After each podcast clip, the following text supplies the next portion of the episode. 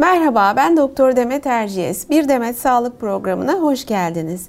Bugün böbrek nakillerini konuşacağız. Covid-19 döneminde nasıl ilerledik? Yeni ameliyat teknikleri nelerdir? Bunlardan bahsedeceğiz. Ee, yanımda Florence Nightingale Hastanesi Böbrek e, Nakil Merkezi Başkanı Profesör Doktor e, Barış Akın var. Hoş geldiniz Barış Bey. Merhabalar Demet Hanım.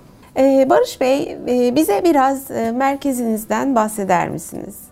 Ee, Florence Nightingale Böbrek Nakli Programı 2005 yılından beri aktif çalışan bir program. Ee, senede 100-120 tane e, nakil yapılıyor. Ee, burada her türlü e, nakil e, seçeneklerini sunabiliyoruz. İleri ameliyat tekniklerini sunabiliyoruz. Çapraz nakil, ABO uyumsuz nakil, e, yüksek sensi hastalarda nakil gibi seçeneklerimiz var. Ee, bunun dışında burası önemli bir eğitim merkezi. Hem Türkiye'den hem yurt dışından pek çok kişiyi gerek ameliyat teknikleri gerek nefrolojik takip konusunda e, eğitiyoruz. Onun için yıllardır İstanbul'un ilk kurulmuş e, merkezlerinden e, biri olarak görevini yürütüyor. Ee, peki e, Covid-19 döneminde nasıl oldu bu nakil e, çalışmaları? Nasıl ilerlediniz? Ee, Covid-19'un en başında tüm dünya ile birlikte biz de durduk. Çünkü e, böbrek nakli olmuş ve bağışıklık baskılayıcı ilaç alan hastalarda Covid-19'un nasıl seyredeceğini kestirmek çok zordu. Ama sonra hepimiz gördük ki bu hastaları normal popülasyona göre e, daha farklı bir seyri olmuyor. Normal popülasyondan farklı değil. E, Covid öyle değişik bir hastalık ki bağışıklık baskılayıcı tedavi aldıktan sonra nakil hastaları Covid'den daha fazla etkilenmiyorlar. Buradaki problem biraz da hastanın kendi kendini yıpratması Covid hastalığında. E, bağışıklık sisteminin kendisine saldırması belki bu yüzden dolayı böyle. Onun için nakillere devam etmeye başladık.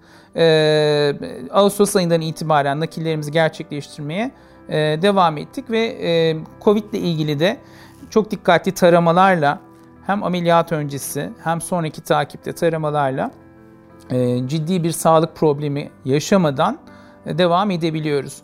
Covid geçirmiş kişilerin de e, nakilinin e, sağlıklı olabileceğini görmüş olduk birkaç tecrübemizle. Ee, peki e, nakil olma şansını arttırmak için örneğin e, birisi böbreğini vermek istiyor e, böbrek hastasına ancak e, uyumsuzluk söz konusu. E, bu nakil olma şansını arttırmak için e, ne gibi yollar izliyorsunuz? Ee, evet burada en önemli iki konu e, birincisi kan grubu uyumsuzluğu olabiliyor. Ee, benim kanım sıfır bana böbrek vermek isteyen kişinin A uymadığı zaman çaresiz kalabiliyoruz. E, bu gibi durumlarda çeşitli seçeneklerimiz var. En önemlisi e, çapraz nakil. Bizim için çok kıymetli bir seçenek. Çünkü biz bu şekilde uygunsuz çiftleri kan grubuna göre ya da antikor durumlarına göre eşleştirip onlara nakil şansı, sağlıklı bir nakil şansı tanıyoruz.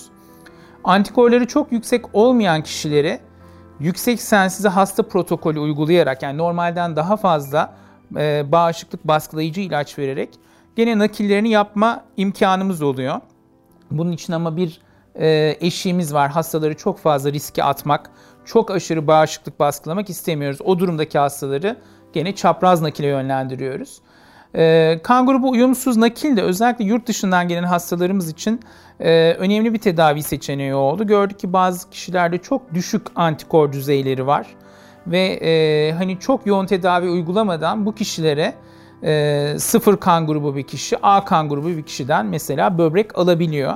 Onun için bu da yoğun yaptığımız tedavilerden özellikle uygun antikor titreleri olan, düşük antikor kan grubu antikor titreleri olan kişilerde ee, ve dediğim gibi bu gruplara uymayan kişilerde çapraz nakilde gene kendilerine uygun eşler bulabiliyorlar. Ee, peki uygulanan ameliyat teknikleri nelerdir? Ee, robotik cerrahinin burada yeri var mı? E, tabii tüm cerrahilerde olduğu gibi robot e, organ naklinde de böbrek naklinde de ön plana geçti.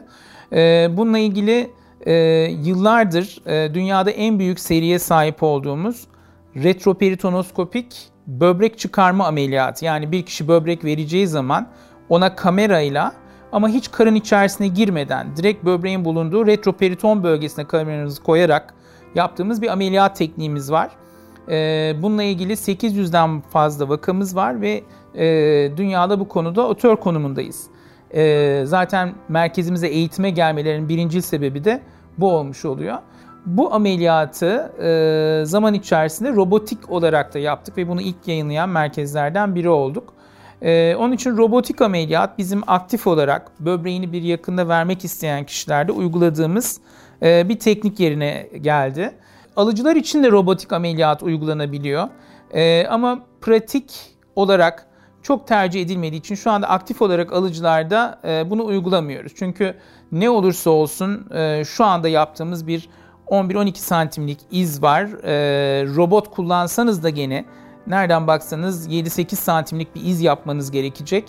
Bu kadar küçük bir e, kazanım için e, böbrek nakli alıcı ameliyatında şu anda aktif kullanmıyoruz.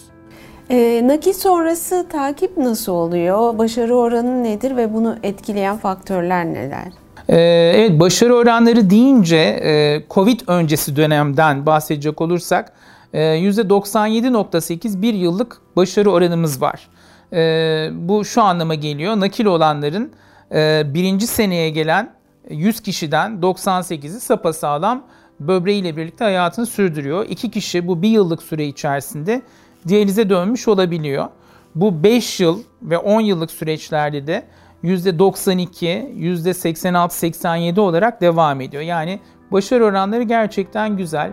Bu başarı oranında da en önemli şey iyi nefrolojik takip aslında. Hani cerrah olarak çok kendime pay çıkarmamalıyım. Ee, burada da merkezimizde çok tecrübeli 3 tane nefroloji uzmanının e, Sayın Profesör Doktor Tevfik Ejder önderliğinde yaptığı çalışmalarla belki en e, dikkatli takip yapan, en kalabalık nefrolojik ekibine sahip merkez olarak çalışmalarımızı sürdürüyoruz. Çok teşekkür ediyorum. Barış Bey'e verdiği bu değerli bilgiler için çok teşekkür ediyoruz. Bir sonraki programımızda tekrar görüşmek üzere. Sağlıklı günler diliyorum.